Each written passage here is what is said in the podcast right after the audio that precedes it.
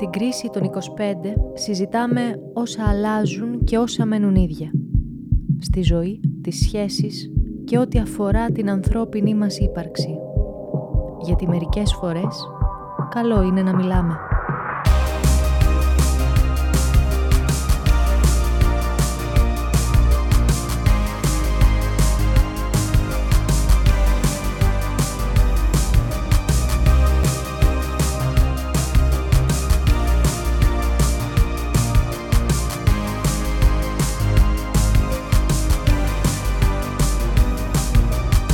Πάμε σήμερα πίσω στη χώρα τη μαγική. Η φιλία είναι μαγεία. Friendship is magic. Σήμερα θα μιλήσουμε για την αγαπημένη σειρά σε όλους, Μικρό μου πόνι. Μια σειρά που επηρέασε πάρα πολύ την pop culture. Όπα. Μικρό μου πόνι, μικρή λιαχτίδα, πόσο σ' αγαπώ. Το επεισόδιο λέγεται Μικρό μου πόνι.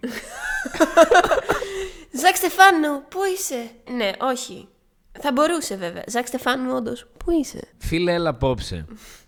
Το ταξίδι αυτό στη χώρα των φίλων. Πού μας βρίσκει σήμερα μετά την τελευταία μας επίσκεψη? Μας βρίσκει στην επανένωση. Σε αυτή τη συνάντηση που προκύπτει μετά από κάποιον καιρό που δεν ήμασταν κοντά ο ένας με τον άλλον. Πιστεύεις ότι η επανένωση ή τα reunion είναι κάτι το οποίο χρειάζεται? Θέλω να ξεκινήσουμε από το γενικό πλαίσιο της συνάντησης ξανά με πολύ κόσμο, ίσως και με συμμαθητές, ίσως και με συμφοιτητές, και μιλάμε για αυτό το πλαίσιο τώρα και μετά μπορείς να ξεκινήσεις να το κάνεις πιο συγκεκριμένο μιλώντας για συγκεκριμένους φίλους. Δεν θα πω αν κάτι χρειάζεται ή όχι. Θα πω ότι έχει ενδιαφέρον. Και έχει ενδιαφέρον να βλέπεις που είναι πλέον άνθρωποι με τους οποίους απολάμβανες την παρέα τους και αυτή τη δική σου και τα λέγατε ωραία κάποια στιγμή της ζωής σας, και κάποια στιγμή, επειδή είχατε να κάνετε άλλα πράγματα ή δεν συμβαδίζατε ή δεν θέλατε να κάνετε παρέα εκείνο το διάστημα, δεν τα λέγατε. Και τώρα κάπως ε, τους βρήκες έξω, είδαν ένα story σου, σε πέτυχαν στον δρόμο, ε, σου στείλαν ένα μήνυμα γιατί σε θυμήθηκαν και λες μ, γιατί όχι, πάμε να πιούμε ένα καφέ. Το λες όντως? Ναι, εγώ το λέω. Όταν μου τυχαίνει, εγώ δεν το έχω κάνει. Το έχω κάνει σε έναν άνθρωπο μόνο. Αλλά μου το έχουν κάνει και δεν είπα όχι. Θεωρώ ότι υπάρχει μια πολύ περίεργη κουλτούρα, κατά την οποία κάπως χάνεσαι με κάποιον και επειδή δεν το έχεις εκείνη την περίοδο, άμα σου στείλει ξανά μήνυμα για να βρεθείτε, για να τα ξαναπείτε, για να πείτε τα νέα σας, κάπως μπορεί να νιώσεις άβολα και μπορεί να του κάνεις και κάποιο είδους επίθεση ή να, απλά να τον κράξεις σε άλλους φίλους λέγοντας «Τι θέλει τώρα αυτός ή αυτή και μου στέλνεις, έχεις ε, τέτοιο δείγμα?» Εγώ έχω πολλά τέτοια, γι' αυτό ε, ξεκινάμε κάτι πάλι διαφορετικό από το δικά σου. Για φίλο, όχι, δεν έχω. Να πω, ε, τι θέλει αυτό τώρα. Δεν μου έχει τύχει. Με όποιον δεν θέλω να μιλάω, δεν μιλάω. Και δεν έχει και πρόσβαση να μου μιλήσει όποιος δεν θέλει να μου μιλάει. Και επειδή είμαι έτσι, έχω αυτά τα μούτρα συνήθως που είναι σαν να είμαι ξινή χωρίς να είμαι πραγματικά. Λοιπόν, εμένα μ' αρέσει όταν ξέρω από πριν που θα πάει η βαλίτσα. Υπάρχουν, ρε παιδί μου, σχέσεις οι οποίες έχουν πραγματικά φανεί κατώτερες των προσδοκιών και απλά καταλαβαίνεις ότι οκ, okay, δεν χρειάζεται να βγεις δηλαδή πάλι και να πεις τα ίδια πράγματα. Αυτά είναι πράγματα τα οποία δεν μου συμβαίνουν πλέον, μου συνέβαιναν πολύ περισσότερο παλιά, στο μετέχμιο μεταξύ της ε, λυκειακής και της φοιτητικής ζωής. Τώρα αυτό που βίωσα πολύ πρόσφατα ήταν ε, ότι... Βαρέθηκα με ανθρώπους που είχα πραγματικά πολύ καιρό να δω και ένιωσα για πρώτη φορά αυτό το αίσθημα της χαράς όταν οι άνθρωποι αυτοί με τους οποίους ξαναβρέθηκα τα πήγαιναν καλά, ήταν ok με τη ζωή τους, είχαν προχωρήσει σε μερικά πράγματα, και αυτό το οποίο με, με στεναχώρησε σε κάποιες από αυτές τις ε, επικοινωνίες ήταν ότι αμέσως μετά την ε, συνάντηση και που τα είπαμε όλα και που ήταν όλα όπως πριν, δηλαδή δεν έχει αλλάξει κάτι. Μετά ένιωσα ότι έκλεισε αυτός ο κύκλος. Δηλαδή ότι, οκ, okay, άντε πάλι μπορεί κάποια στιγμή να ξαναβρεθούμε στο μέλλον. Είναι κάποιοι άλλοι που πραγματικά, ρε παιδί μου, λες, «Ω, γιατί πήγα τώρα εκεί, πω, κουράζομαι, ας πούμε, και μόνο που το σκέφτομαι». Επειδή ίσως σε σχέση, ας πούμε, με το δικό μου κοινωνικό περίγυρο αυτή τη στιγμή, αυτά τα άτομα έχουν απαντήσει κάποιο είδους παύση και είναι κάπου αφημένοι σε κάποια άλλη χρονολογική στιγμή. Και το σήμερα τους βρίσκει να είναι ακόμα εκεί, στο ίδιο σημείο και κάπως λίγο αυτό γενικά δεν μου αρέσει. Δηλαδή δεν μου αρέσει. Μ' μ' αρέσουν οι άνθρωποι με τους οποίους αναστρέφομαι να έχουν μια εξέλιξη στον χρόνο. Ναι, λίγο σε ξενερώνει. Επίσης, το καταλαβαίνω αυτό που λες. Με κάποιους ανθρώπους πρέπει να είμαστε στο ίδιο μήκος κύματος, ας πούμε. Και όταν δεν προκύπτει αυτό, είναι λίγο. Βλέπεις ότι είσαι αλλού. Δεν χρειάζεται με τον άλλον να έχεις κοινά ενδιαφέροντα, αλλά πρέπει να έχεις έναν κοινό κώδικα επικοινωνίας. Και αν δεις ότι δεν τον έχεις αυτό το κώδικα επικοινωνίας, οκ, okay, δεν πειράζει, το αφήνεις. Ε, κρατάμε τα καλά. Με κάποιους ανθρώπους δεν μπορούμε να συμβαδίζουμε πάντα, ούτε να πορευόμαστε παρέα. Δεν είναι όλοι για το lifestyle μας, ούτε μάλλον εμείς για το δικό τους. Οπότε κάπως ε, το αποδέχεσαι. Λίγο απογοητευτικό νομίζω. Δεν δε τη νιώθεις αυτή τη μικρή απογοήτευση εκείνες τις φορές? Μεγάλη Έχεις. απογοήτευση. Mm. Γιατί ξέρεις τι γίνεται. Αν κάτι έχω κάνει και χαίρομαι για αυτό, είναι οι επενδύσεις μου στο real estate. Είχα αγοράσει που λες ένα σπίτι εκεί στην... Ε... Νύχτες στη Μύκονο. Νύχτες στη Μύκονο και... Όχι, φίλοι, φίλοι. Πολύ φίλοι καλή επένδυση. Ναι, η Μιχάλη. Δεν θέλω να είμαστε ούτε φίλοι, ούτε και εχθροί. Ε, α, όχι, αυτό είναι άλλο, το ξέρεις. Αυτό είναι Παπάζογλου. Πάμε. Η ζωή είναι μια όρφη μπαλάντα και καλό θα είναι να μην κάνουμε τους φίλους ε, μπαλάντες, και γιατί ε, είναι πολύ πιο στενάχαρο από οποιοδήποτε love story το οποίο πήγε λάθος. Μια σχέση χρόνων φιλική, η οποία κάπου πήγε λάθος, γιατί παρότι ας πούμε μάλωσες με κάποιον και μετά προσπάθησε να γίνει μια επανένωση, δεν έγινε, γιατί καμιά φορά και με τους φίλους δεν κολλάει το γυαλί. Δεν κολλάει, και επίσης νομίζω ότι μας πονάει αρκετά, γιατί έχουμε επενδύσει παραπάνω. Γενικά εμείς οι άνθρωποι το έχουμε αυτό με το επενδυτικό μας το κομμάτι, και όταν επενδύουμε συναισθηματικά σε μια σχέση, μας πονάει μετά όταν δεν πετυχαίνει. Γιατί λες, έχω αφιερώσει τόσο χρόνο, έχω ξοδέψει τόσο σάλιο, τόση σκέψη, τόση ανησυχία, έχω περάσει και όμορφες στιγμές και έχω μοιραστεί πράγματα, και που σου ας πούμε δεν βγαίνει. Μα αφού εγώ έκανα όλα αυτά, μα αφού εγώ... Η πιο κλασική ναι, ναι, εσωτερική α... σκέψη. Και θέλω να σου πω ότι... Ξέρεις τι μου ήρθε στο μυαλό όταν το είπες αυτό το πράγμα? Mm-hmm. Ότι κοιτάς φωτογραφίες που έχεις βγάλει με αυτά τα άτομα και τις διαγράφεις, όπως κάνανε στα ενενήντα, τις σκίζαν. Σκίζαν το πρώτο. Εντάξει, υπερβολή. Το έχω κάνει, το έχω κάνει. Γιάννη, αν το ακούς, το έκανα. Συγγνώμη, αλλά δεν πειράζει. Μετά Γιάννη, τα βρήκαμε στο Λύκειο. Τα βρήκατε πάλι καλά. Φτου, φτου. Εδώ, ας πούμε, έχω ένα αστείο story. Είχα μια πολύ περίεργη εφηβεία. Εγώ τους διέγραφα, τους έσβηνα, τους πατούσα χ στο πρόσωπο. Δεν και μου έκανα εκτελεστή. Και κάποια στιγμή θυμάμαι ότι τον βρήκε η μαμά μου και μου είχε πει: Χριστίνα, τι είναι αυτά τα πράγματα, παιδί μου, αν είναι δυνατόν. Αν δεν χωνεύεις κάποιον, εντάξει, δεν χρειάζεται να του ρίχνεις χ στα μούτρα. Χ στη φωτογραφία κατάμαυρο. Ε, οι άνθρωποι δεν ξέραμε να διοχετεύουμε πολύ καλά τα συναισθήματά μας σε αυτές τις ηλικίες, τις λίγο πιο μικρές, αγνές, εφηβικές, ακατέργαστα θα πω ότι είναι τα, ε, οι σχέσεις εκεί.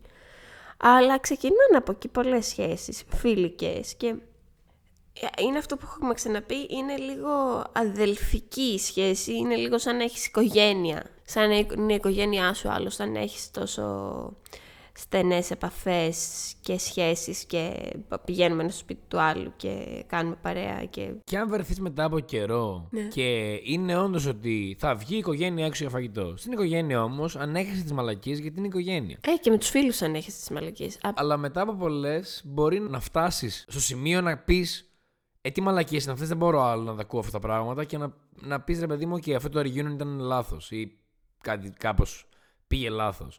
Εκεί πώς το διαχειρίζεσαι, πιστεύεις? Εδώ θα κάνω μια παρένθεση και θα πω ότι ε, καλό είναι να μην ανεχόμαστε πολλές μαλακίες από όποιον και αν προέρχονται, και αν κάτι μας ενοχλεί στην οικογένειά μας, όποια και αν είναι αυτή, είτε την έχουμε επιλέξει, είτε είναι αυτή που μας δόθηκε χωρίς να μας το ζητήσουν ποτέ κανένας να επιλέξουμε, ε, να το λέμε. Γιατί καλό είναι να ανεχόμαστε μέχρι έναν βαθμό για να κρατήσουμε μια ισορροπία, αλλά αυτό δεν κάνει καλό στα νεύρα μας και σε άλλους ανθρώπους. Κλείνω αυτή την παρένθεση με τις καλές απόψεις και θα πω ότι ίσως έχουμε από τη μία μια ανεκτικότητα επιπλέον στους φίλους μας, και από την άλλη έχουμε και μια ελευθερία παραπάνω να τους πούμε «Όπα ρε μαλάκα, τι είναι αυτά που λες» και να αρθούμε πολύ με τοπικά να αντιμετωπίσουμε το πρόβλημα και να μην μας φοβήσει αυτό. Δεν έχουμε αυτό το φόβο της ευγένειας, μη τυχόν κι άλλος προσβληθεί. Κάποια reunion βέβαια μας δείχνουν ότι ήταν κακή επιλογή και ότι ή το timing δεν είναι σωστό ή καλά κάναμε και, δεν, και σταματήσαμε να βρισκόμαστε. Ο χρόνος δείχνει και οι επιλογές μας. Και πολλές φορές τώρα δεν ξακουστεί λίγο χαζό ή τυπικό, αλλά επειδή είμαι ένας άνθρωπος που πιστεύω πολύ το στομάχι μου και το ενστικτό μου, υπάρχουν φορές που το νιώθεις, αν κάτι πάει καλά ή όχι, πριν, πριν δεις που πηγαίνει. Πολλές φορές το έχεις μια προδιάθεση.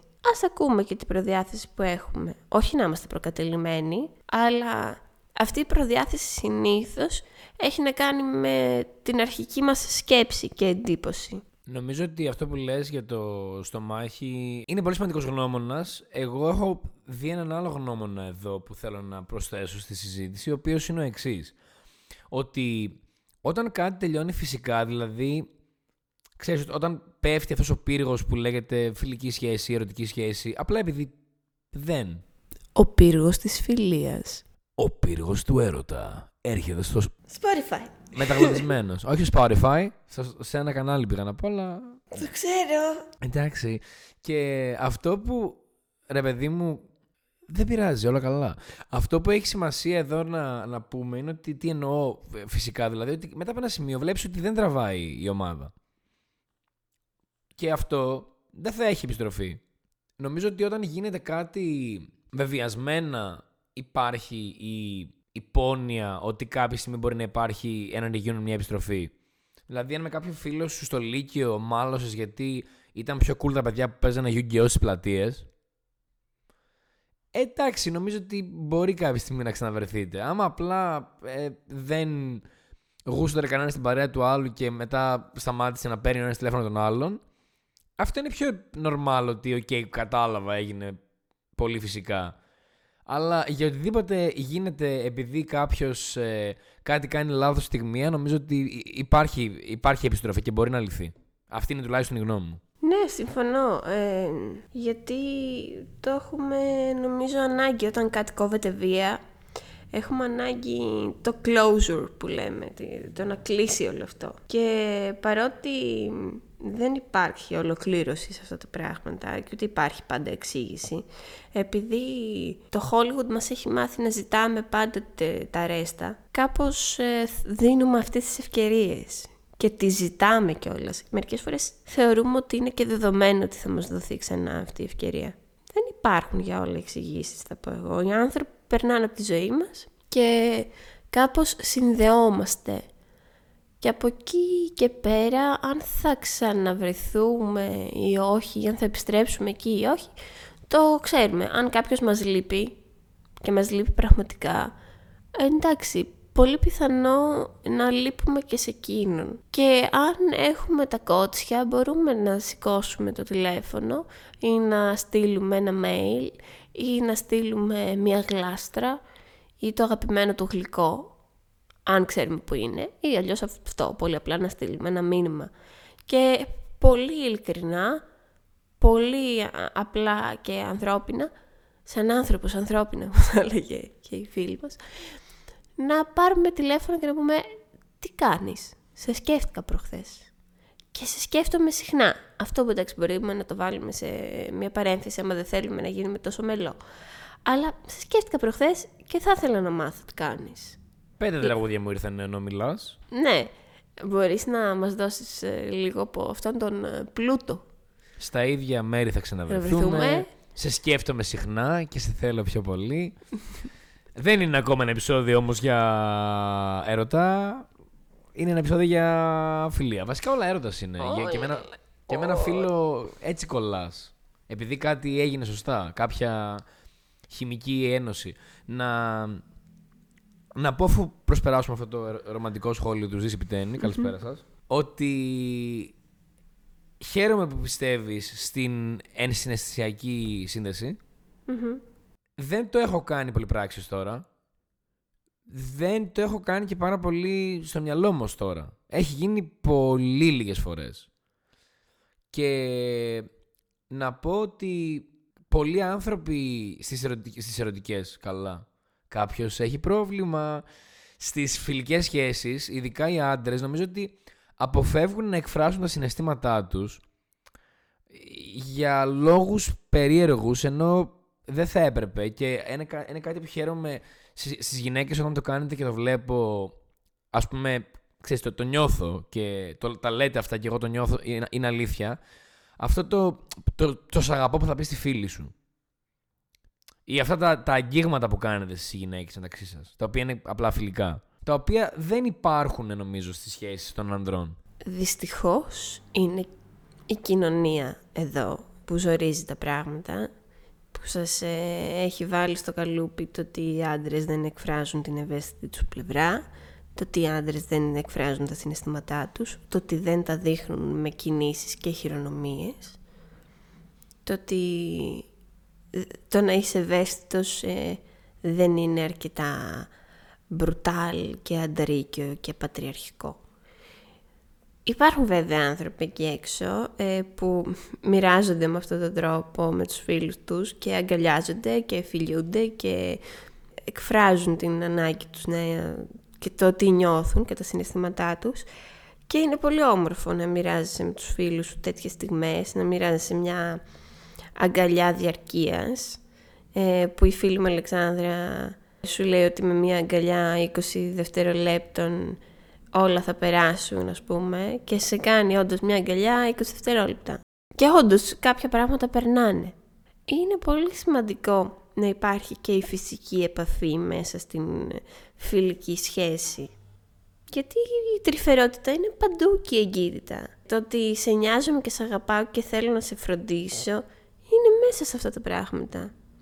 Είναι όπως έχεις ε, την... Ε, τη μητρική φροντίδα, ας πούμε, που και εκεί επίσης έχει περάσει ότι στους άντρες από ένα σημείο και μετά δεν τη δέχονται, γιατί μάλλον δεν είναι αρκετά άντρες το να σε αγκαλιάζει και να σε φυλάει η μαμά σου ή να της δίνεις ένα φιλί όταν τη βλέπεις, που είναι το πιο λογικό πράγμα να κάνεις. Είναι τρελό να μην δεχτείς ότι η επαφή πάει σε όλες μας τις σχέσεις και την αποκόπτουμε από κάπου. Κάντε μια αγκαλιά τους αγαπημένους τους ανθρώπους, είναι πολύ σημαντικό. Κάντε μια κίνηση. Δεν χρειάζεται να είναι όλα υλικά. Δεν χρειάζεται να σου κάνω δώρα για να καταλάβεις πόσο πολύ σε νοιάζομαι και σε αγαπάω και σε σκέφτομαι. Δεν είναι ανάγκη. Ούτε κουραζιέρα να πας με κάποιον φίλο σου χρειάζεται γι' αυτό. Αγκαλιάστε τους φίλους σας. Που βέβαια θα ήταν πολύ ωραία να πάμε μια κρουαζιέρα όλοι οι φίλοι. Αχ! Μου βάζει ιδέες. Φίλοι κρουαζιέρα! Κοίτα, σύντομα, σύντομα θα εμβολιαστούμε τουλάχιστον εμείς, οπότε θα πιάνουμε και καλύτερο σήμα για να ανεβάζουμε όλο το story μας. Θα ανεβάζουμε είκοσι πέντε στο Instagram. Live όλη την κουραζιέρα. Να πω ότι πάντα μου άρεσε όταν ανθρώπους που ήθελα όντως, ρε παιδί μου, να έχω σε σημαντικά event όπως ε, ρεβεγιόν και τέτοια, όταν έλεγα καλή χρονιά με πολύ κοντινούς μου φίλους και έδινα σταυρωτά φιλιά, πολύ χαιρόμουν που το έκανα αυτό με άντρες. Γιατί τους ήθελα να τους κάνω, το κάνω αυτό το πράγμα. Όχι, δεν ήταν κάποιος άκυρος. Και όντως τώρα που δεν γίνεται αυτό με τα, με τα σταυρωτά φιλιά, το random, πολύ χαίρομαι, γιατί το τι μαλακία σταυρωτό φιλί έχω δώσει, Χριστή και Παναγία. σε κάτι. Μπάρμπες. Σε κάτι τύπισες και τύπους, δηλαδή, αν είναι δυνατόν. Στον Μπάρμπα τώρα, στα βρετά φιλιά. Ποιος είναι ο Μπάρμπας? Δεν ξέρω ποιος είναι ο Μπάρμπας. Αντιλαμβάνομαι αυτό που λες. Είναι ανάγκη. Επίσης αυτό, για παράδειγμα, το βλέπουμε πολύ έντονα όταν οι, οι φίλοι μεθάνε. Το ότι ξαφνικά α, αγκαλιάζονται και ορμούν ο ένας τον άλλον, επειδή δεν έχουν και τη συναίσθηση και λίγο αφήνουμε και τα πρότυπα πίσω. Και ξαφνικά είναι αποδεκτό να αγκαλιαζόμαστε. Πιο πριν, αχαχα, ντροπή. Άντε καλέ. Μόνο θλίψη για αυτά τα, τα σκηνικά. Νομίζω ότι είναι ό,τι χειρότερο. Και τώρα θέλω να σε ρωτήσω αν έχεις πάει ποτέ σε reunion ε, σχολείου. Έχω πάει. Και τι ήτανε? Δημοτικό. Εγώ νομίζω ότι το έχασα κατά λάθος. Όχι, εμείς το θυμηθήκαμε όλοι. Καλά, είκοσι άνθρωποι βρεθήκαμε. Γνωριζόμασταν έτσι κι αλλιώς. Και ήταν και πολύ κοντά. Δηλαδή. Ήτανε... Πολλοί πήγαμε μαζί γυμνάσιο, πολύ λίγοι δηλαδή, δεν είναι ότι βρεθήκαμε ξανά, και πήγαμε για ένα κοκτέιλ και ήταν και πολύ κοντά, δηλαδή ήταν πρώτο έτος πανεπιστημίου. Κάπου εκεί. Οπότε ήταν κοντά, δεν είχες χρόνο να τους ξεχάσεις. Τώρα, αν με ρωτήσεις, δεν θυμάμαι. Καλά, νομίζω δημοτικό με πρώτο έτος ένα τσιγάρο δρόμος. Και από το πρώτο έτος ως τώρα νομίζω πολλά τσιγάρο δρόμος. Πάνω οκτώ χρόνια. Ναι, αλλά τι οκτώ χρόνια, έτσι. Εντάξει, οκτώ χρόνια ενηλικίωσης. Ήτανε. Άλλα χρόνια. Ο χρόνος μετράει διαφορετικά εδώ. Από... Ήταν πετρώδης ο δρόμος. Από το νερό της εφηβείας στο ράφτινγκ και το σκληρό καταράχτη. Έλα, το ράφτινγκ δεν είναι τόσο προβληματικό. Δεν μπορώ να κάνω τέτοια πράγματα. Χαλαρό είναι. Χαλαρό είναι. Χαλαρό. Δεν μπορώ να κάνω τέτοια πράγματα. Έχω κάνει ράφτινγκ. Όπα, κάτσε. Αυτό σημαίνει ότι είμαστε, έχουμε ξεπεράσει το είκοσι λεπτό. Στην κρίση των είκοσι πέντε. Κάποια στιγμή μετά το είκοσι λεπτό υπάρχει μια αναφορά σε κάτι άκυρο και είστε εδώ τώρα.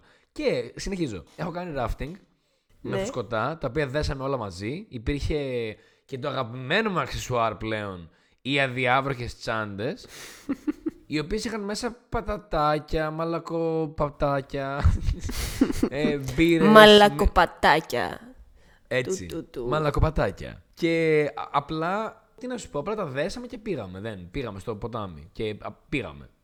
Και πήγε, μας πήγαινε. Εγώ δεν είμαι για extreme πράγματα τέτοια. Φοβάμαι. Θα πάθω καρδιά στα είκοσι πέντε. Οπότε, όχι, αλλά ναι, ε, αντιλαμβάνομαι γιατί η αδρεναλίνη είναι πολύ σημαντική. Απολαμβάνει τη φύση. Σε όποιον ταιριάζει, θα πω, να το κάνει. Συμφωνώ απόλυτα και δεν ήμουν ο πιο ένθερμος παίχτης, αλλά τα κατάφερα. Μπράβο, εσύ. Ένα χειροκρότημα λοιπόν από τη Χριστίνα, ευγενική χορηγία της Χριστίνας. Να επιστρέψουμε όμως σιγά σιγά σε αυτό το θέμα το οποίο πιάσαμε σήμερα. Στα ίδια ε. μέρη θα ξαναβρεθούμε. Όταν λοιπόν δεν έχει αλλάξει τίποτα, αλλά όντως σε νοιάζει ένα τέτοιο άτομο, πώς το αντιμετωπίζεις? Κάτσε, κάτσε. Όντως δεν έχει αλλάξει τίποτα. Τίποτα, ρε. Μιλάμε, μιλάμε τώρα για ένα άτομο που ήθελες πάρα πολύ να δεις. Έχει, έχει περάσει καιρός, έχετε κανονίσει να βρεθείτε. Και είναι το ίδιο σκατά μερικά πράγματα και είναι πράγματα που θυμάσαι να θέλεις να, τα, να θέλεις βλέποντάς τα να τρέξεις και να εξαφανιστείς. Εκεί πρέπει να τα αποδεχτείς. Ή αποδέχεσαι τα στοιχεία του χαρακτήρα του, γιατί άμα έχουν μείνει είναι στοιχεία του χαρακτήρα του, είναι επιλογές συνειδητές ή τραύματα που δεν θέλει να λύσει. Αλλά δεν είναι αυτή η δουλειά μου εδώ. Ή αποδέχεσαι συνειδητές επιλογές ή επειδή σε ενοχλούν φεύγεις. Δεν μπορείς να αλλάξεις κάποιον, οπότε ή τον αποδέχεσαι ή λες ότι εντάξει, εμένα αυτό δεν μου κάνει, το οποίο για μένα θέλει πολλά κιλά, ρε παιδί μου, για να πεις ότι εμένα αυτό δεν μου κάνει και σηκώνομαι και φεύγω. Γιατί και εγώ σκέφτηκα τη λέξη κιλά, τι είναι, αν είναι δυνατόν, τι έκφραση είναι αυτή, τι είναι, αν είναι δυνατόν. Αλλάχτε την, κόπηκε. Όντως όμως, θέλει ρε παιδί μου. Συμφωνώ, θέλει, θέλει ιδιαίτερη προεργασία. Ένα πράγμα το οποίο είναι προφανώς στο μυαλό μας σαν κομμάτι των reunion, και ας ξεχάσουμε λίγο αυτό που συμβαίνει τώρα με το είστε πόσα άτομα θα είστε, έξι, εντάξει, καλά είμαστε στη χώρα μου. Χριστέ και Παναγία. Λοιπόν, ε, αυτά τα reunion προφανώς είναι συνυφασμένα με ένα τρελό σκηνικό που είσαι κάπου, ας πούμε, σε μια ταράτσα για κοκτέιλ ή κάπου σε ένα χώρο γίνεται χαμός.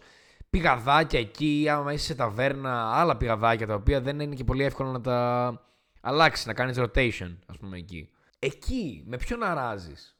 Με τον ε, φίλο που έχεις πάει, που είστε ακόμα φίλοι, ή με κάποιον που ήθελες να αράξεις επειδή κάτι, κάτι σου, σου έκανε κλικ? Πώς... Πώς θα το αντιμετώπιζες αυτό το πράγμα σε ένα πολύ πληθωρικό meeting, σου λέω τώρα? Ναι, ε, εγώ πιστεύω που θα απαντήσω πάλι στρατηγικά, αλλά εδώ ε, παίρνω από την εμπειρία μου και μόνο.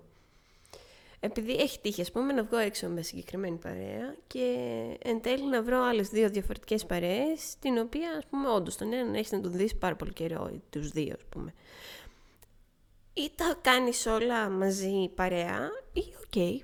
Πηγαίνεις και μιλάς και σε τραβάει. Αυτό είναι, έρχεται πολύ οργανικά και βγαίνει. Άμα θέλεις να κάτσεις με τον άλλον εν τέλει και να μιλήσετε δύο ώρες και να πιείτε τρία ποτά παρέα και να πεις πω πω πώς πέρασε η ώρα, γιατί το μπαρ μαζεύει και πάτε είτε κάπου αλλού είτε λέτε να βγείτε για ένα καφέ και όντως βγαίνετε κάποια στιγμή αργότερα μέσα σε αυτό το μήνα, ας πούμε, για ένα καφέ. Γιατί Έτσι είναι, αν κάποιος σε τραβάει, υπάρχει επικοινωνία και υπάρχει ανάγκη να τα πούμε, ακόμα και αν βρεθούμε τυχαία και δεν σε έχω πάρει εγώ τηλέφωνο και έχω να σε δω και δύο χρόνια, γίνεται ένα κλικ. Και αυτό το κλικ δεν θέλεις να το αφήσεις. Αν δεν σε ψήνει βέβαια, ή αν είσαι, ας πούμε, με πρόσωπο, θα πω εδώ που θα έλεγε η αδερφή μου, αν είσαι με πρόσωπο, εντάξει, ή θα τον βάλεις στην παρέα και θα κάνεις μια γνωριμία και θα περάσει τα όλοι πολύ όμορφα, ή θα το αφήσεις και θα πεις μια άλλη φορά, θα πεις στις τυπικούρες και όντως το κανονίσεις για μια άλλη φορά. Hey, listen, I'm with the face right now, so we can't do this uh, uh, at this time. ε, λοιπόν, ξέρεις τι γίνεται. Νομίζω ότι δεν έχω καταλάβει ποτέ, ή μάλλον αργό να συνειδητοποιήσω, αν έχω γίνει Αρμένιος mm. και η βίζιτά μου είναι και αυτή αρμένικη, ή αν όντως έγινε το κλικ και θέλουν να κάτσω οι άνθρωποι. Εγώ πολύ ευγενικά, επειδή είμαι πολύ άβολη. Μην με βλέπετε εδώ προσπαθώ. Όχι όσο, νομ, όχι όσο νομίζεις. Ε, ρε παιδί μου, εντάξει τώρα. Εικασίες. Μεταξύ μας. Είμαι... Νιώθω, νιώθω άβολα. Δεν είμαι άβολη. Υπάρχει μια μηχανία βασικά. Αμηχανή, αμήχανη είμαι. Και σκέφτομαι μονίμως ότι γίνομαι βάρος, γίνομαι βάρος, γίνομαι βάρος. Οπότε, για να μην το νιώθω εγώ αυτό το άγχος, θα σε ρωτήσω. Να κάτσω να πιούμε ένα ποτάκι εδώ παρέα, ή θέλετε να το πείτε. Και πολύ ευγενικά, ε, αν κάποιος δεν θέλει, θα στο πει, ρε παιδί μου. Ή μπορείς να κάνεις το αγαπημένο μου που δεν είναι πολύ ωραίο, αλλά το κάνω μερικές φορές. Που λέω, ε, πάω πίσω στην παρέα μου, ε, τα λέμε, ας πούμε. Και αν μου πούνε, όχι, όχι, κάτσε να πιούμε ένα ποτό, κάθομαι. Μπορείς να τεστάρεις τα νερά, υπάρχουν τρόποι αν νιώθεις άβολα. Το, το ειλικρινέστατο και το ευθύ νομίζω μερικές φορές βοηθάει περισσότερο, αλλά όπως νιώθει ο καθής. Πολλοί άνθρωποι θεωρούν ότι το να είσαι ειλικρινής σε αυτές τις ε, αλληλεπιδράσεις είναι ξινό. Γνωμούλα. Ξινό. Ναι, ότι ρε παιδί μου, να πιούμε ένα ποτό. Ε, τώρα είμαστε παρέα εδώ, ρε παιδί μου, σε φάση. Ή, δεν ξέρω, με κάποιο τρόπο που δεν είναι πολύ ωραίο. Ε, συγγνώμη, είμαστε ήδη πέντε και θέλουμε τσιγάριθμό αυτό από τον Ηρακλή. Ε, εντάξει. Άμα, άμα είμαι, να είμαστε παρεούλα, οκ, okay, δεν θα ράξω. Ε, φεύγω. Πάω κι εγώ στην παρεούλα μου. Μάκετο. Έγινα η Χριστίνα, έριξα κουτουλιά στο μικρόφωνο, είναι η πρώτη μου. Καλησπέρα. Αχ, μπράβο, Ζήση, η πρώτη σου. Άργησες. έντεκα επεισόδια μετά. έντεκα. Είστε καλά μετά από έντεκα επεισόδια? Γράψα μας τώρα μήνυμα στο Κρίστον είκοσι πέντε στο Instagram. Σίγουρα δεν είστε καλά αν είστε εδώ μετά από έντεκα επεισόδια. Όχι, νομίζω ότι είναι καλύτερα από πριν. Και λέει, ακούνε επεισόδιο μαζί με τους φίλους τους και αναφέρεται κάποιο σκηνικό το οποίο, στο οποίο έχουν υπάρξει μαζί και καταλαβαίνουν ότι έχουν ευριάσει ο ένας με τον άλλον και αρχίζουν και ουρλιάζουν ενώ παίζει επεισόδιο. Παίζουν μπουνίδια. Και είμαστε εμείς στο background και παίζουν μπουνίδια. Παίζουν μπουνίδια. Παιδιά, εντάξει, μπορείτε να μαλώσετε. Οκ. Okay. Αλλά με σύνεση και ηρεμία. Ε, με αξιοπρέπεια. Με αξιοπρέπεια. Μαλώστε με αξιοπρέπεια, λέει η Χριστίνα τώρα. Και όσοι με ξέρετε, με μιλήσετε. Μαλώστε με αξιοπρέπεια. Reunion και αμφιλεγόμενες απόψεις. Είσαι τώρα εκεί, έχεις καιρό να βρεις με κάποιον, ωραία. Και έχει περάσει αυτό το μεσοδιάστημα. Εν τω μεταξύ, εγώ ο Σοκράτης τώρα. Σου κάνω σενάριο ό,τι να είναι για να βγάλω από σένα γνωμούλες. Λαβράκι. Λαβράκι. Για πες, λοιπόν, λαβράκι. Ωραία. Και α, απλά χωρίς λόγο, ρε παιδί μου, και αιτία, εκεί που λέτε χαζομάρες, λέτε ό,τι να είναι, και αγνοώντας ότι ο άλλος έχει αλλάξει μυαλά σε κάποιο θέμα πολιτικό, σε κάποιο θέμα κοινωνικό, και κάτι λες και κάπως ανοίγει ένα θέμα το οποίο είναι ένα από αυτά τα εφτά οχτώ αμφιλεγόμενα θέματα στην Ελλάδα, γυναίκες, σχέσεις, mm-hmm. ε, πολιτικά, όλα αυτά, ξέρεις, τα εργασιακά. Πώς αντιδράς όταν ο άλλος που έχεις μπροστά σου πλέον είναι μεταμορφωμένος σε μια ιδέα? Δηλαδή, έχεις ένα παιδικό φίλο και κάπως, ρε παιδί μου, καταλαβαίνεις ότι φέρεται σκατά στην κοπέλα του. Ότι είναι υπεύθυνος σε μια εταιρεία και καλή ώρα, όπως μας έλεγε στο προηγούμενο επεισόδιο, είναι θλιβερός. Δεν μπορεί να φανεί αντάξιος των περιστάσεων. Είμαι πάρα πολύ έτοιμη πάντα να συζητήσω. Και είπα Α, δύο από τα ναι. δεκαεννιά. Ναι, ναι. Και είμαι επίσης πάρα πολύ έτοιμη πάντα να μαλώσω. Πολύ έτοιμη όμως. Με επιχειρήματα βέβαια. Και εντάξει, δυστυχώς ή ευτυχώς, παρότι είμαι ευγενική, όταν ε, κάποιος ξεπερνάει τα όρια του, του να τον σέβομαι ανθρώπινα, ας πούμε, ε, είμαι πολύ έτοιμη να κάτσουμε και να μαλώσουμε. Βέβαια, άμα δω ότι άλλος δεν είναι άνθρωπος, είμαι άνθρωπος που έχω πει εφευγές και έχω διώξει, ας πούμε, άνθρωπο από παρέα. Έφευγες, τώρα έφευγες, την έκανες, bye, φυλάκια. μάκετο. Δεν είναι να κάτσουμε να τα πούμε όταν ε, δεν σέβεσαι κανέναν. Ε, εκεί κάπου μπορούμε να... Είτε εγώ να αποχωρήσω, είτε εσύ να αποχωρήσεις, είτε να διακοπεί η κουβέντα, είτε όντως να μην ξαναβρεθούμε. Ναι, όταν μιλάμε για τόσο στοιχειώδη πράγματα, τα οποία έχουν να κάνουν με σεβασμό και ανθρώπινα δικαιώματα, ας πούμε, γιατί συνήθως αυτές είναι οι βάσεις, εκεί δεν κάθομαι να κάνω στην άκρη ή να τα βάλω κάτω από το χαλί. Ξεκινάει πάντα ως κουβέντα, αν κάποιος θέλει να αρπαχτεί, είμαι πάντα πάρα πολύ πρόθυμη να κάνω και το δικηγόρο του διαβόλου πάρα πολλές φορές αν χρειαστεί, για να πάει παρακάτω όλο αυτό και η συζήτηση και να έχουμε επιχειρήματα όμως. Το να έχουμε τύπου ιδέες, τι λέει ο κύριος Τάκης και ο κύριος Μίτσος στο χωριό με το κομπολόι και όλα αυτά τα πράγματα χωρίς καμία βάση και καμία πηγή, δεν είμαι εδώ για να το κουβεντιάσω, να κάνω συζήτηση στο καφενείο. Κανένα πρόβλημα με τα καφενεία, αλλά δεν είναι της ηλικίας μας. Εκτός κι αν είσαι υποστηρικτής μιας ομάδας με κάτι πουλιά. Πέρασαν έντεκα επεισόδια. Θα μας δίνουν. Πέρασαν έντεκα επεισόδια. Είμαι Περιμένω. Διαλέξτε στούντιο. Κοζάνη, Θεσσαλονίκη, Ζηρίχη. Διαλέξτε. Σε μια διαδρομή. Κοζάνη, Αθήνα. Συγγνώμη. Και ρωτώ για μια Χριστίνα, δεν λέει. Ναι. Εντάξει, οκ, okay, άρα στο δίνω, όλα καλά. Είχαμε πάει εκδρομή, τώρα αυτοί που το θυμούνται αυτό, ας μου στείλουν ένα μήνυμα πάλι στο προσωπικό μου προφίλ, γιατί αυτοί είστε. Ε, δηλαδή, νησάφι πια. Έχουμε Instagram στην κρίση των είκοσι πέντε και μου στέλνετε προσωπικά μηνύματα. Και δεν μπορώ να τα, να τα θυμηθώ ότι μου τα στέλνετε, γιατί έχουμε και άλλες συζητήσεις στο μεσοδιάστημα και κάπου χάνονται. Λοιπόν, εκδρομή. Κοζάνη, Σμύρνη. Okay. Καθηγήτρια υπεύθυνη, Ισμήνη. Ισμήνη μου, άμα ποτέ ακούσεις αυτήν την εκπομπή, γιατί μετά από ένα σημείο πήγαμε σε first name basis. Mm-hmm. Σε μια διαδρομή Κοζάνη, Σμύρνη, ψάχνω και ρωτώ για μια Ισμήνη που έχει τα μαλλιά της με τα ξένια. Γιατί η κυρία, αυτή, η κυρία αυτή είχε άσπρο μαλλί, τιμημένο όμως, όχι mm. εξαιρετική. Ισμήνη, τώρα σε θυμήθηκα. Και κάπως πολύ χάρηκα που σε θυμήθηκα. Να είσαι καλά εδώ κάπου στην ε, Θεσσαλονίκη που είσαι και τα λοιπά. Το πρώτο, η, η πρώτη προσωπική μνήα. ε, μνήα που δεν έχει να κάνει με τον Γιάννη Καραματσούκα που είναι για ακόμα μια φορά στο, στη μουσική μαζί μας. Hello. Ναι. Και τι, τι έλεγα πριν, πριν να αναφέρω την Ισμήνη και δάκρυα κατακλείσουν τα μάτια μου. Μην έρθεις μέσα τώρα και ανοίξουν οι πόρτες και χαλάσουμε την ακουστική εδώ στο στούντιο. Ζήση, τι κάνεις, κυκλές? Όχι, κάνω podcast. Κάνε podcast. Λοιπόν, λέγαμε... Και μετά σιώπη. Μα ξέρεις τι γίνεται. Σε κάθε επεισόδιο λες εσύ τα δικά σου και λέω τα δικά μου. Και μου σκάνε εμένα τραγούδια, σου σκάνε ένα τραγούδια. Κάπως κάποιος τα πετάει αυτά τα δύο τα τραγούδια που του ήρθανε και μετά... Απόψε θα τσουλήσουμε το τρένο. Εκτροχιαστήκαμε. Κάποιος δηλητηρίασε τον αερολακό. Έχω ένα φίδι στην πότα μου. Και πάει λέγοντας έτσι. Λέγαμε για τους φίλους που δεν χρειάζεται να συζητάμε μαζί τους. Δεν έχει γίνει αυτό το πράγμα. Δεν σου έχει συμβεί αυτό το πράγμα. Δηλαδή, έχεις ρε παιδί μου καιρό να βγεις με κάποιον, εντάξει. Και κάτι έχει γίνει. Και ειδικά τώρα, εντάξει, τώρα μην λέμε ότι θέλουμε. Κόσμος έλειπε. Κόσμος ήταν κλεισμένο σπίτι του για πάντα. Τα πράγματα είναι περίεργα, τα λέγαμε αυτά πως έχουν αλλάξει και η επικοινωνία και οι χαιρετούρες και όλα αυτά. Και ρε εσύ πέρασε καιρός. Ναι, με φιλικά μου πρόσωπα όχι. Συνήθως αυτό συμβαίνει με συντρόφους φίλων.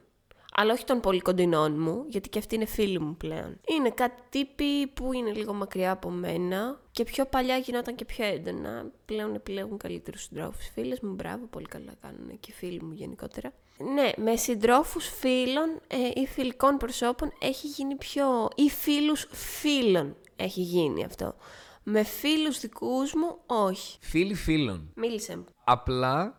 Νομίζω ότι το γεγονός ότι έχω γνωρίσει πολλούς ανθρώπους στη ζωή μου πλέον με βοηθάει να έχω μια καλύτερη αντιμετώπιση. Γενικά και πολύ αόριστα θα το πω, δεν μπορώ καθόλου. Γιατί αν τα πράγματα πάνε περίεργα, αν το άτομο που έχεις απέναντί σου είναι κάπως... Mm, mm, mm, mm, δεν ξέρω αν καταλαβαίνετε από τους μορφασμούς που δεν βλέπετε.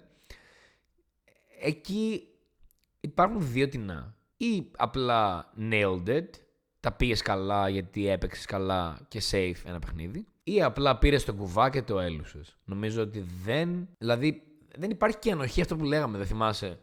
Σε προηγούμενο επεισόδιο που λέγαμε για την ανοχή mm, στη βλακεία. Ναι, ναι. Τελείωσε νομίζω. Εγώ το καταλαβαίνω αυτό που λες. Απλά επειδή πολλές φορές αν πιάσω τον εαυτό μου να μην μπορεί να, να επικοινωνήσει και να κουμπώσει, επειδή κατά πάσα πιθανότητα θα είμαστε σε ένα τραπέζι ή θα μπουκώσω ό,τι έχω να μπουκώσω. Είσαι από την Κύπρο. Ό, όχι. Ξέρεις τι είπες. Τι είπα. Τραπέζι. Τρα, τραπέζι. Ή δεν θα... έχει νύα αυτό γιατί είναι ουδέτερο. Ή θα μπουκώσω ό,τι υπάρχει και θα πιω όσο μπορώ να πιω. Ε, γενικά θα προσπαθήσω να μην ασχοληθώ. Γιατί άμα δεν μου κάνει, δεν μου κάνει. Αν τώρα υπάρχει σε μέχρι ένα βαθμό μια κάποια επικοινωνία, μέχρι ένα βαθμό όμως, δεν θα την πιέσω, υπάρχει τότε ok, πολύ ελαφρά και επιφανειακά θα περάσει και το βράδυ μας, ρε παιδί μου, και κάπως αυτό μέσα στην παρέα έτσι περνάει. Αν δεν αντέχω καθόλου, βρίσκω μια δικαιολογία και φεύγω. Εντάξει, γενικά νομίζω ότι θα ήθελα να περάσω αυτό το μήνυμα. Μην πίνετε για να μην ακούτε μαλακίες, αλλά απλά φύγετε. Εντάξει. Άμα θέλετε να πιείτε, μπορείτε να πιείτε. Μπορεί να γίνετε και πιο διασκεδαστικοί. Δηλαδή, κάτι τύπησα και εμένα που είναι λίγο κλόουν. Ε, δεν πειράζει. Δεν πειράζει. Περνάει. Περνάει. Αλλά γιατί μπορεί να πιείς και να πας να βρεις μια άλλη παρέα μετά. Πας έτοιμος. Βρε, οκ, okay, ναι, σύμφωνοι. Αλλά μάλλον άμα κάπου για να είναι ανεκτά τα... για να είναι ανεκτή η κατάσταση, πρέπει να γίνεις τελείως size. Ε, κρίμα, ε, δεν είναι. Α, όχι, δεν μεθάω ποτέ έτσι. Δεν δε μεθάω τέλεια. Βασικά. Δεν τέλεια, μεθάω. Τέλεια, Φτάνουμε τέλεια, μέχρι τέλεια, το τέλεια. Σημείο που θα είμαι τύψη. Μέχρι εκεί. Απορώ αν αισθάνεσαι τύψη εγώ μετά. Αισθάνεσαι. Αισθάνομαι τύψη. Τύψη. Τύψεις δεν αισθάνομαι. Ποτέ. Ενοχές. Έχω νιώσει ενοχές ναι. και τύψεις στο παρελθόν. Πλέον θα στεναχωρηθώ αν κάτι δεν λειτουργήσε. Η συμπεριφορά μου, η συμπεριφορά κάποιου άλλου. Αλλά δεν θα το αναλύσω πάρα πολύ γιατί κάπως δεν έχω χρόνο γι' αυτό. Mm. Βασικά την έπαθα πάρα πολλές φορές. Νομίζω το έχουμε ξαναπεί αυτό και μπορούμε να το ξαναπούμε. Για την υπερανάλυση σε κάποιο άλλο επεισόδιο. Ναι, απλά δεν υπάρχει χρόνος, παιδιά, γιατί. Τι να σας πω. Πνίγομαι, πνίγομαι, πνίγομαι. Δεν έχω χρόνο, πνίγομαι. Θα σας πατήσει κανένα αμάξι, ρε γαμώτο. Και μετά θα λέτε, θα πάτε εκεί πάνω ή εκεί κάτω ή όπου πάτε, δεν έχει σημασία. Και θα λέτε. Τι έκανα για πάρτι μου, τι έκανα για μένα. Περνάς καλά εκεί πάνω. Θα σου πω. Ε, τώρα εντάξει. Δεν εκτίμησες την αναφορά μου στη Λέδη. Την εκτίμησα. Την εκτίμησα. Δεν φανάζομαι. Θα γίνει ένα remix κάποιου κομματιού που θα γράψει ο Ιαν Καραματσούκας. Με εσένα απλά να πετάγεσαι και να λες αυτά τα ονόματα που λες. Ας μπούμε πάλι στις ε, ράγες. Μπήκατε. Μπήκαμε. Αλλά οι ράγες Πάμε. Και τα τρένα ναι. δεν είναι μόνο καπετάνιος. Mm-hmm. Είναι και οι άνθρωποι οι οποίοι, παιδιά, πείτε μας πώς νιώθετε για τα reunion. Και δεν μιλάμε για τα reunion τηλεοπτικών σειρών. Πώς νιώθετε για αυτές τις επανενώσεις με ανθρώπους που έχουμε πιάσει και έχουμε συζητήσει σε όλη τη διάρκεια αυτού του επεισοδίου. Και κάθε πότε τους περιμένουμε, όχι για τα σχόλιά τους, κάθε μέρα τα σχόλιά σας είναι δεκτά. Τα σχόλια κάθε, πότε τους κάθε μέρα, όλη μέρα σας περιμένουμε κάθε Πέμπτη. Ήταν ε, μια φίλη τα παλιά. Αντίο Ζήση. Γεια σου Χριστίνα.